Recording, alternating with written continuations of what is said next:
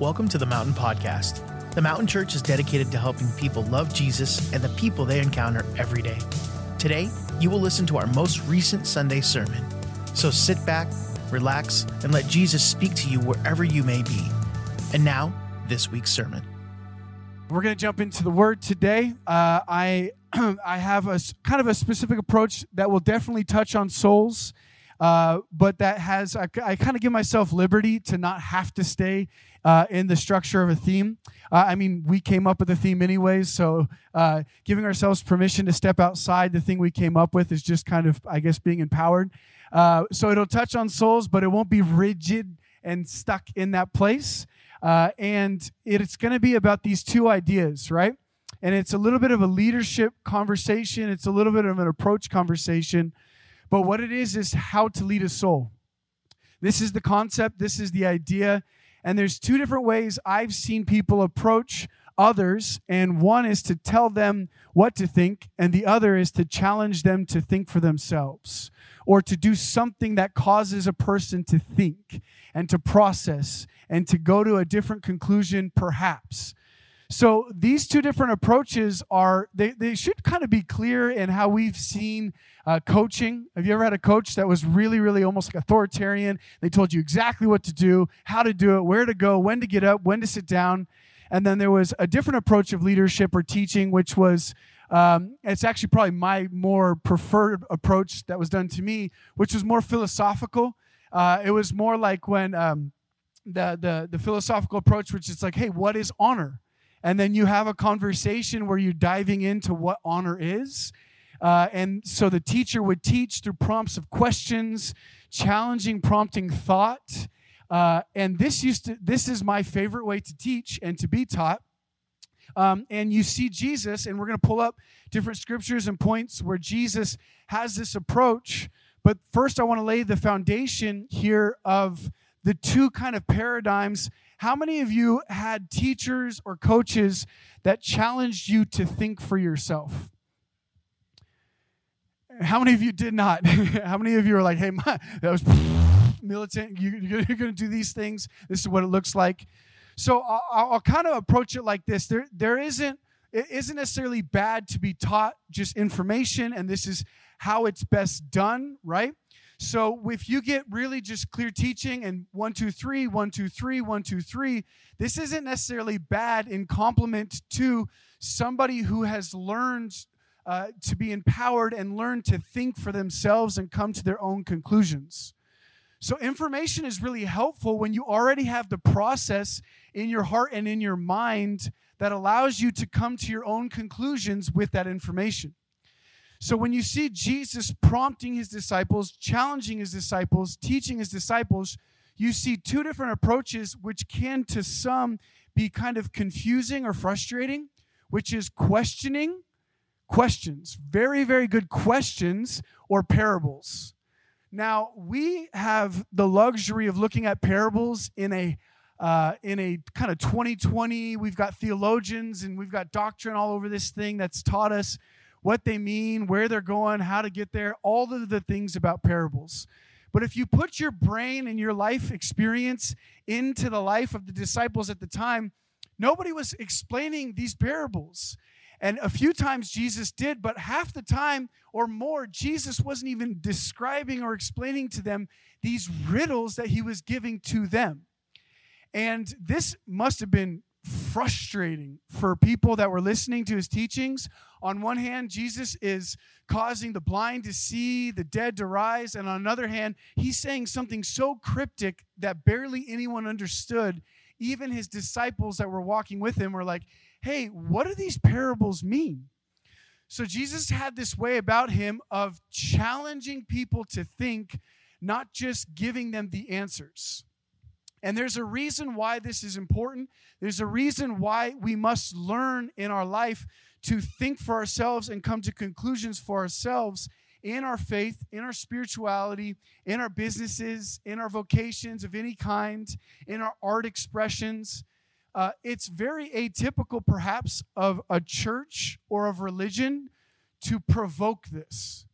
So I know I'm setting a foundation. I promise you we'll get into the word. I'm setting a foundation of what this looks like even in our history and in our lifestyles. The Catholic Church drove this concept and this idea that the Bible shouldn't be translated into our common vernacular for a long time. And it only turned right around the Martin Luther time where there was this challenge to the authority of the Catholic Church to say, hey, why isn't the Bible in our com- common vernacular? And what their reasoning was on this, and I'll read it to you, is they were concerned that the reader becomes accustomed to judging for himself the meaning of the books of Scripture, to scorning divine tradition preserved by the Catholic Church in the teaching of the fathers, and to repudiating the very authority of the church. So the Catholic Church decides that we're not going to have the Bible directly accessible to people. And this was their approach so that they can control the conclusions and thought about divine scripture. This is exactly spitting in the face of, uh, of what I believe is the heart and the mindset of Jesus is that when he looks at uh, Peter uh, and he says, Who do men say that I am? Or he looks at the disciples and he says, Who do men say that I am? And when Peter says, uh, Hey, you are the Son of the living God, he says, Flesh and blood have not revealed this to you, but my Father who is in heaven. Which means that this entire approach of thinking for yourself and or thinking for yourself in connection with God is actually foundational to what Jesus said the church would be built upon. Because he then says to Peter, if you remember, upon this rock I will build my church. So, as a Christian church here, we have this approach, which is we uh, have Scripture and we have the divinity of Scripture. We want you to have access to it. Uh, and so, this was established even in the Martin Luther times because you need to think for yourself in connection with God. And I need to think for myself in connection with God because experts and theologians cannot be the ones responsible to guiding our soul we must uh, appreciate, we must embrace this very simple concept, but that God is my leader first. This is a direct revelation, this is a direct relationship, and it should not be uh, censored or controlled by any leader. Now, this is really important to kind of approach because we start thinking about experts, uh, we start thinking about theologians, and we're like, hey, they know what they're talking about. I'm going to trust them with this idea. I'm going to trust them with the interpretation of Scripture. And this is a dangerous place to be because when you start to trust theologians or experts with how your life is going to be shaped, you don't give God the opportunity to inform you in a very intimate way. Okay, so who should we trust, experts or God? We should trust God. And now experts and teachers and leaders can inform us and they can actually contribute to us learning about God, but they should be a complement to divine revelation, not our source of divine revelation. You, you tracking with me? Okay, this is an important priority to set up because when I preach, even when I preach and you come to this church, you love this church, you trust me, I've never said anything too crazy, right? Uh, you know what I mean? And so, so you're like, hey, he's trustworthy. He's a good dude. Sure. Okay. Yes, sure.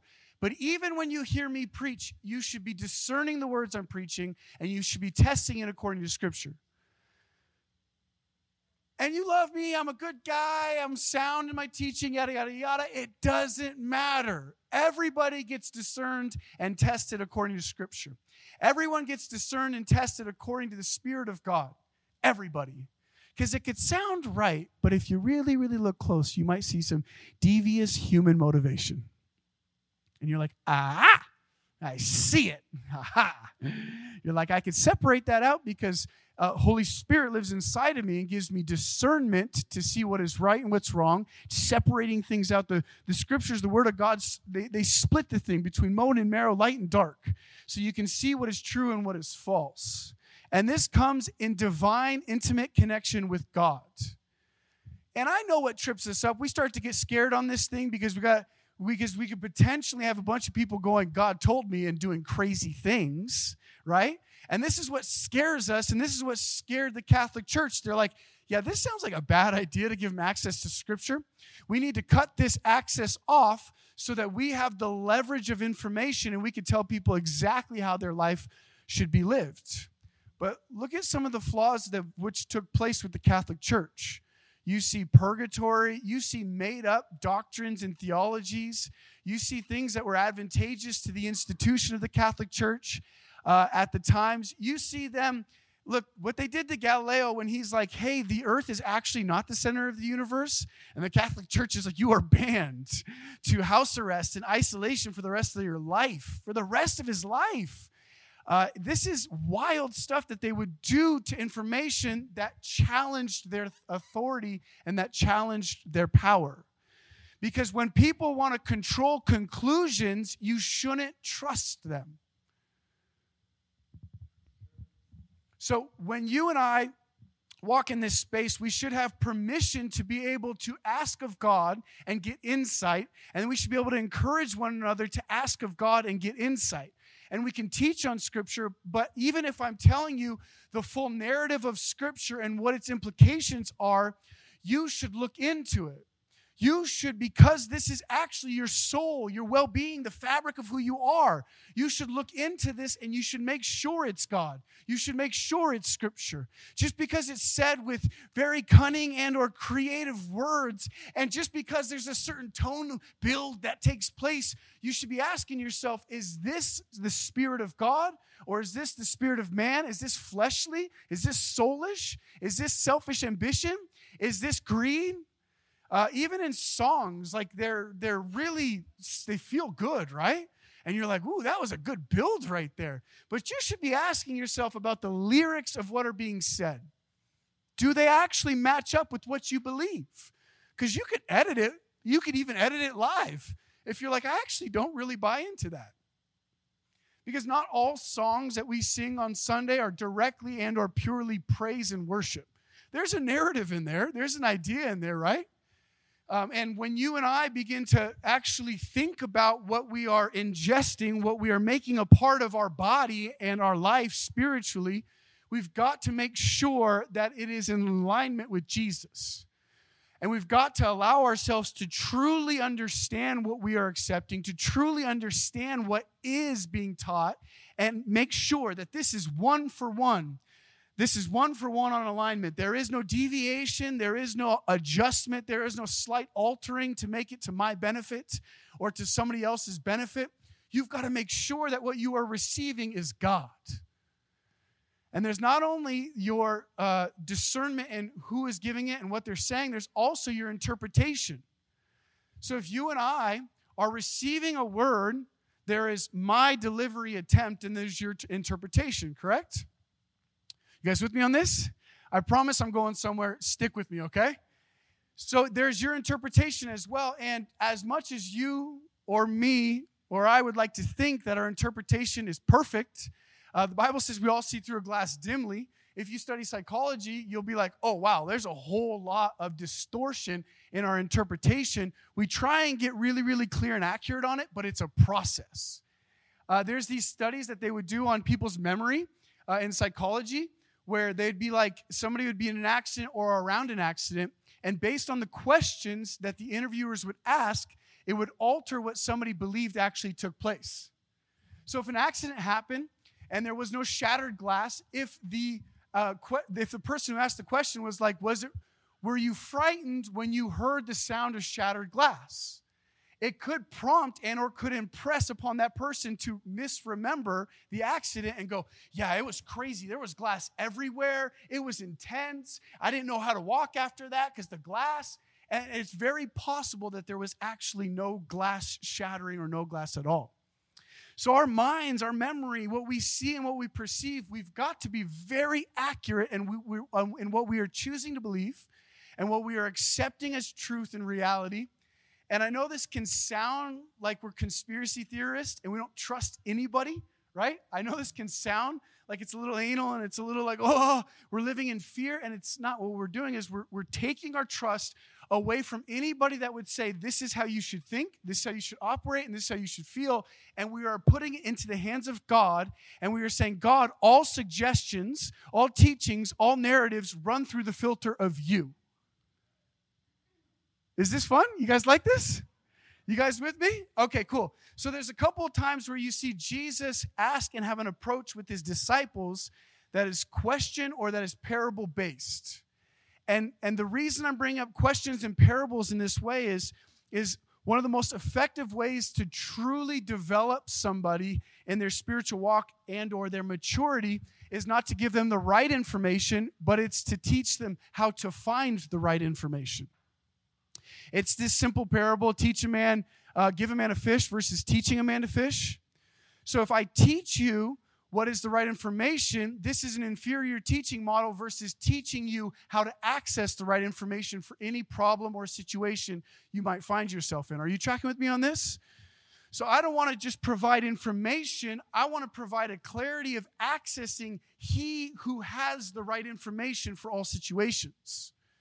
So is teaching the Bible on Sundays is irrelevant to business?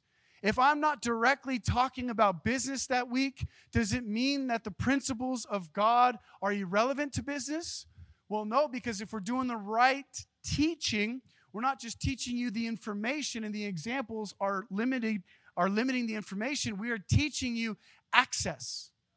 We are teaching you approach to a relationship with God that will yield all wisdom. James says, if any of you lacks wisdom, let him ask of God, let him ask in faith, so he's not like the winds, or he's not like the water in the oceans being tossed to and fro by the winds. Meaning God has all the wisdom. So if you and I understand how to approach God and access God, we will never be without wisdom for any situation, for any dynamic, for anything like that. You guys like this? Is this fun? Okay, maybe you don't like it. Let's get into the word. There's a couple of questions that I think we should understand Jesus asked. In Mark 8, 34 through 37, uh, and let's start in 36 and 37, it says, For what does it profit a man to gain the whole world and forfeit his soul? For what can a man give in return for his soul? This question was a challenge to people that were listening, which is to really, really calculate. Like, really think about this thing. Like, if you gain the whole world and lose your soul, what then? And this question is important because it, it actually has you say, so it, it would be atypical or it'd be different than me saying, look, like there's nothing more valuable than the word of God and then salvation of your soul, versus me asking and a prompting a question like, what does it profit a man if he gains the whole world and loses his soul? So there's a difference in approach. One is me telling you a truth, the other one is me challenging how you currently think. It's me challenging your current makeup of thought, and it teaches you to understand the value of your soul by challenging you on what is the value of your soul and is there anything more valuable? Oh wow look that's really important. Then all of a sudden you begin to see like wow my, my soul is the most valuable thing. So i could lose my job i can lose all my friends i can lose a lot of things i can lose uh, bodily function but but wow, what does it, what is the most valuable thing in my life? I remember when I had Guillain-Barré, which is, uh, which is an autoimmune virus or disease. And if there's any doctors in this place and I mess up on a few details of this thing, just stay quiet. No, it's just playing. They're like, hey, I, he said it wrong. Uh, so, it, it, but it strips away at your myelin sheathing. All of my extremities, they started to have like they were numb. They started to be heavy, and it was really, really weird. And all of my balance started to go because it strips the myelin sheathing, which it coordinates, helps you coordinate with your balance. It can help you feel in space and time. But anyways, I, I went through this process, and then seven day, uh, it, well, there's a bunch of immunoglobulin treatments. Huh? You didn't think you'd hear that word today in the sermon, did you? Immunoglobulin treatments. I could spell it too, but I won't. It is this process, though, that stops the virus and your body needs to heal itself after that. Uh, so I lost like 20, 25 pounds at the time. I didn't have a whole lot to lose uh, when I was training in high school at the time. Uh, and I could barely walk. Uh, my throat was closing up. They said another day I would have needed a tracheotomy so that I could eat and or whatever. So I, uh, in this time, I went from being a really good basketball player, very strong, having goals and ambitions and all these things, and I all of a sudden had none of it. In an instant, just gone, all of it. I was going into my senior season and yada, yada, yada, and I was just like, wow, what a wild, wild experience. Here's what it taught me is that all of the things that I thought were valuable in my life at the time were stripped away from me and I had to actually mine for what was truly valuable. I had to actually mine for, like, well, what does this all mean? What, what, all of my dreams, all of my, my, my physical strength, my body was, was taken from me in a moment, not my fault. But what do I do? What does this mean? What's valuable in life? So all of a sudden, I was challenged with this question. I was challenged and my soul was conflicted as to what is valuable, and I was lost for a season. There was apathy, there was there was this aspect of my life that was just disconnected. I was disillusioned. And in this process, it reminds me of the scripture uh, in Psalms 42 5. It says, Why are you cast down, O my soul, and why are you in turmoil with me? Hope in God, for I shall again praise him, my salvation. But if you stop, right, and you don't go to what David says, hope in God, then you have a question that somebody is asking that is truthful about where their soul's at. So you've got to be honest about where your soul's at. You've got to be honest about the questions that are unanswered inside of you. And, and, in, and your situations, they perplex you at times. They vex your soul. They are in conflict with you. And sometimes you're not honest about what's happening in your soul versus what your head says you should believe in faith. And if you're not honest about what your soul is saying, like, look, why is my soul downtrodden? It's not supposed to be this way based on what I understand in Scripture, based on what I understand in Jesus, but my soul is downtrodden. So it's not supposed to be this way. Why is it this way? And you start to ask these questions, and I believe God asks these questions of you and me. Like, why is your soul downtrodden? Why are you full of violence and aggression? Why are you full of greed and ambition? Like, why? And God asks these questions of us. He confronts our souls and he comes in conflict with the displacement that is in our life. And he's like, look at this. Look at what's happening here. See what the, what the uh, with the adulterous woman, what he said. He said, Do you have any accusers left? And what was this doing for the woman caught in adultery? It was meant to alter her perspective. It was meant to go, Look, you have no more accusers left. Look around. Do you have any accusers? What is that doing? It's shifting her perspective from being a victim, somebody who's being victimized by religious authority, and it's shifting her perspective. Now, this weight is no longer on you of victimization from a religious institution. I am the only one qualified to judge you, and I don't.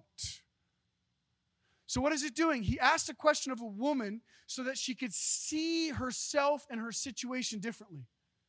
But he didn't just let her off the hook, as we might say, sloppy grace ideas. He said, Now go and sin no more. So he shifted her perspective from being a victim of a religious uh, institution and a religious order to moving into an empowered mentality.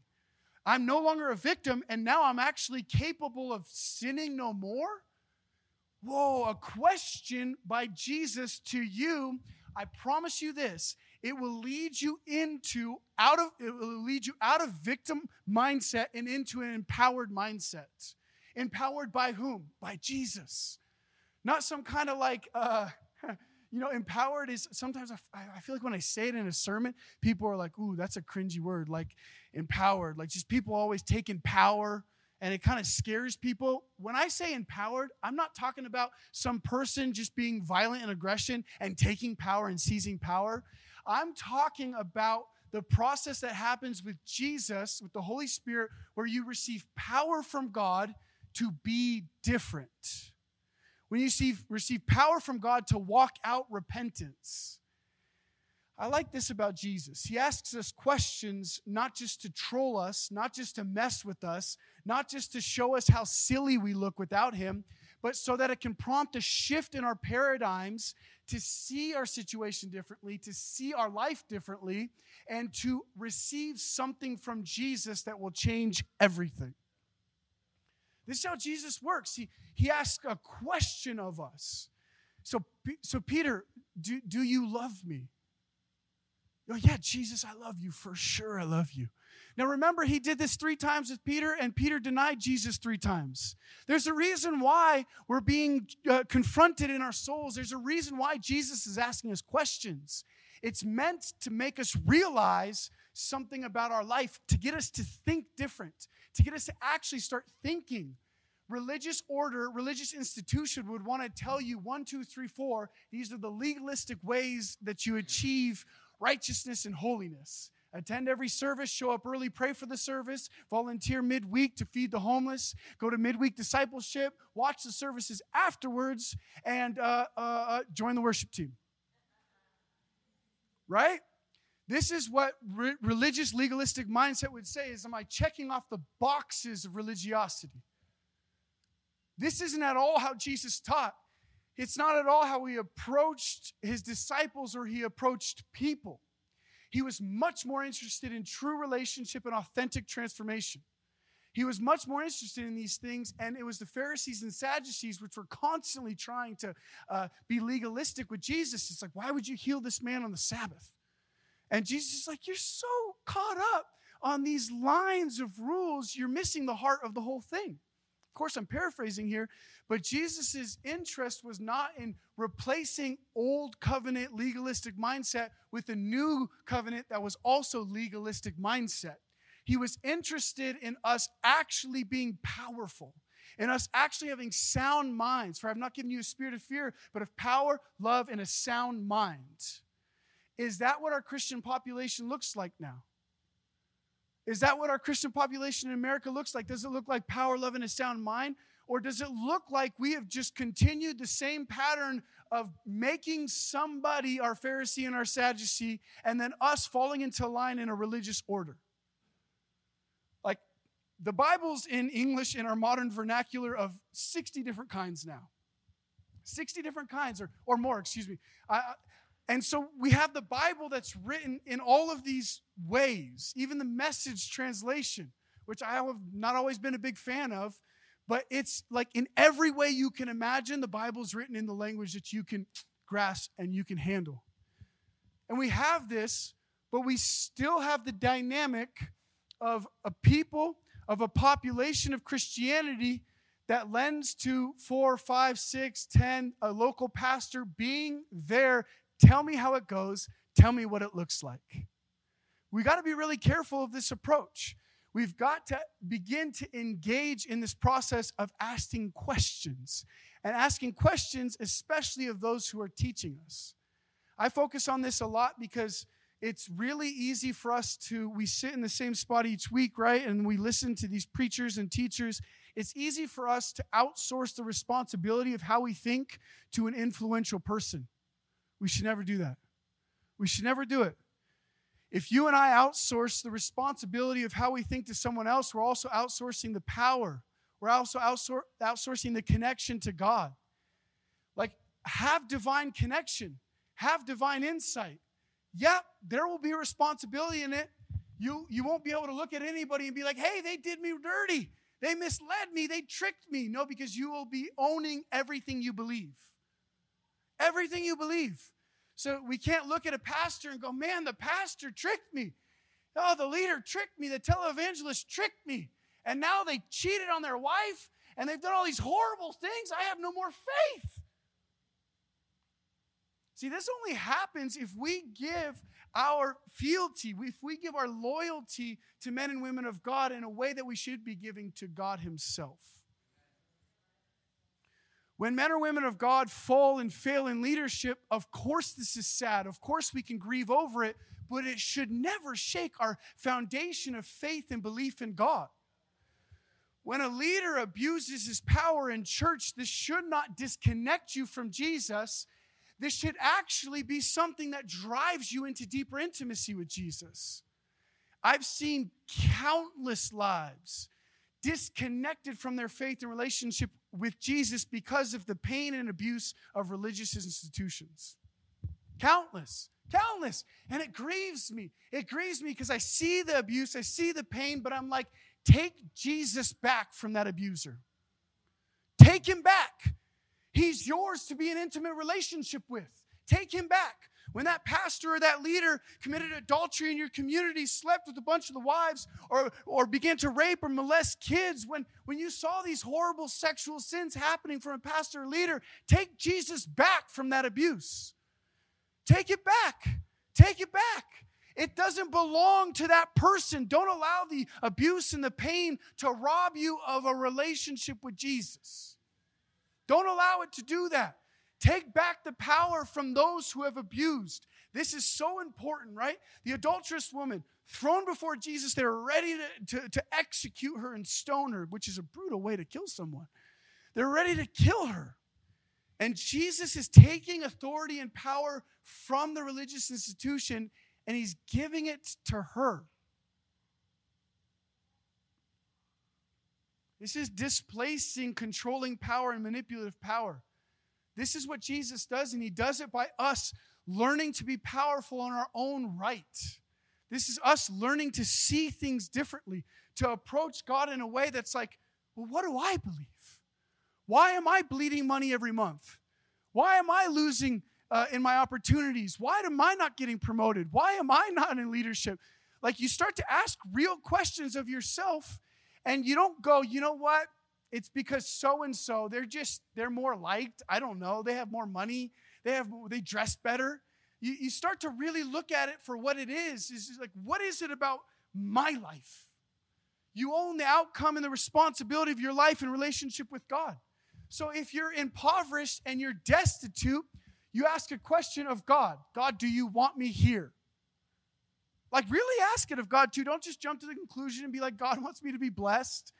Like, ask God, God, do you want me to be poor? Right? Do you want me to have no opportunities, no jobs? Do you, do you want me in this place? Ask God first. And if God, in conversation and reading scripture, reveals to you that it's a no, then, then the next step is to ask God for wisdom. Okay, cool. Then you don't want me here. This isn't your will. So how how do I get out of this place? Am I, am I like a Joseph right now, which has received true tribulation and true persecution? And this is man trying to destroy me? Like, am I like Joseph? Or am I like just learning and have made foolish decisions and that's why I'm here? And you start to think about it and you start to really reflect with God. Like, why don't I have friends? Or why do my friends hate me? Or why do my friends have the same pattern of stop talking to me? Or, or why do I stop talking to my friends in the same way each time? Like, there's been countless times where I had to look at my life and be like, why am I approaching it this way? What's up, buddy? How's my friend? I love you. I love you, Jackson. Oh, this is my buddy. Hey, Don, what's up, buddy? Hey, guys, this is Donovan. He's my friend. That's Jackson. Jackson's so handsome. I love him. He probably just heard my voice. He's like, hey, that's my friend. I should go say hi. so I didn't get to get to the parable part, but I want to reference for you in Matthew 13. Is that little man? He's like, what's going on? Matthew 13, I'll reference it for you. You can go to read to it because the disciples actually asked Jesus, Why do you speak to them in parables? And he begins to break down what's happening here. And he points out this very simple concept is that they don't have ears or ears to hear or eyes to see. So Jesus asks questions and, and, and he gives riddles because he's trying to pique our curiosity and our hunger. Blessed are those who hunger and thirst for righteousness. There's a there's a shift in our mindset that has to take place, and the very start of it is a hunger a hunger to see things differently, to hear things differently. Whatever your current expression is, I can guarantee you that Jesus is leading you, Jesus is leading you to see things differently and to hear things differently. You've got to disconnect your leashes, your bondages to other people's words. Like the Lord of your life is God, not your pastor. The Lord of your life is God, not a religious denomination that you have affiliation with. The Lord of your life is God, not your mom, not your dad, not your praying grandma, not your auntie. The, the Lord of your life is God. And it's important that we take all lordship, all control that we experience in our life, and we give it to God. You guys with me on this? Come on, let's stand. Let's finish this time. If I was to accurately describe the second part, it's moving from being told what to think by somebody to challenging you to think, yes, for yourself, but for yourself in relationship with God. This would be the added qualifying layer to this thing is that we begin to digest information, situations, paradigms, teachings, scripture in a way that's actually interactive. I've told people that don't like to read the Bible, they're like, it's just so boring. I'm like, well, what's what book are you in, first of all? And they're like, Leviticus. I'm like, gosh, man, get out of there, dude. Go back when you, you know, yeah. So I'm like, first, what book? And second, like, are you interacting with it in your life? I'm not going to tell you read it every day and then like all this kind of stuff. What I'm going to do is I'm going to just say, look, read scripture in a way that's actually interactive over your life. So when when David says, "Soul, why are you downtrodden? Hope in the Lord." I'm going to go, "Hope in the Lord. What does that mean?" Like really? I mean, I could maybe tell somebody about it, like hope in the Lord, but I've got to ask myself, what does it mean to hope in the Lord? Does that mean I just go from being skeptical of my boss's motivations to now I hope in the Lord, so I just put my eyes closed and I walk around just gleefully, ignorantly happy? Like, what does it mean to hope in the Lord? Does it mean that I'm no longer cynical of people? That I'm no longer discerning of man? Does it mean that I hope in a good outcome? Does it mean that I hope in the goodness of a person to not stab me in the back? Like, what does it mean to hope in the Lord? Really asking these questions and thinking for ourselves in it and going, what does it mean to even have faith? Because the Bible says it's impossible to please God without faith. That sounds tough if I don't even know what faith looks like. Does it mean I give more financially? Does it mean I pray for somebody? Does it mean I pray for the sick? Like what is what does it mean to have faith in God? So we have these leading and these prompting guides in our life and the best way to handle them is to take whatever assertions they're making and teachings they're giving and asking God questions about it, asking questions about the narratives, asking questions about our own paradigms and conclusions, and seeing, hopefully, being able to see and hear things the way God does. Your life may feel like a parable, like a riddle right now. You might have a lot of questions about your life. Trust God with the problems in that you talk to Him you learn about it. You get shaped and reshaped and formed and reformed in these times. I want to pray for you, and then you guys can stay and worship or you can go. I love you so much. Jesus, I pray that you would give us courage to walk into the unknown, in the places of unknown, Lord. We have a way we operate, we have an insight, we have a current cognition, we have a current way of thinking, feeling, and moving.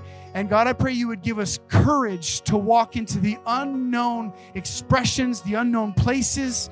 I pray courage and faith for this community. I pray courage and faith for me, God. Lead us into the mysteries of God.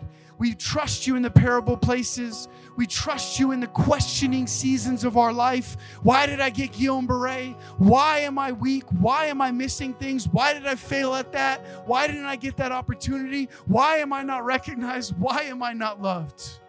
God, we trust you with the riddles and the questions of our life. Teach us, guide us, shape our minds, shape our souls, affect us with hope, affect us with faith. Affect us with your power, God.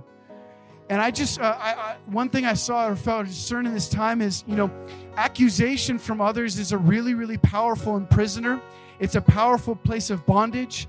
And I just saw for some people when I was talking about the adulterous woman that there's accusations that you have been persuaded by and that you've maybe had them for yourself or others have had them for you. And I just see Jesus walking into your life right now and looking at you and saying, Hey, the accusers are gone. And I also don't judge you, and I also don't accuse you. Move forward in empowerment, move forward in grace, move forward in, in no sin. And so I pray a grace be released for those of us who have received powerful accusations, who have received powerful condemnation I pray that you would release grace, God, on our lives, that you would release grace on our lives, that you would release grace on our lives. I even see him saying, Don't worry about your reputation. Don't worry about the places uh, of accusation that have been spread around you. I just see God releasing grace over your life, grace over your life, grace over your life. Be transformed, be transformed, be transformed. I see God saying, Don't worry about all that. I'm going to make your mind new. I'm going to renew you. Romans 12, 2. So, God, I pray that you bless this community. Give us courage, give us grace. Give us courage, give us grace. In Jesus' name, amen. Amen. Thank you for listening to the Mountain Podcast. The Mountain Church is located in Las Vegas, Nevada, with services happening every Sunday at 9 a.m. and 11 a.m. If you'd like to know more about the Mountain Church, please visit us at themtnchurch.com or watch one of our services on YouTube. Again, thank you for tuning in.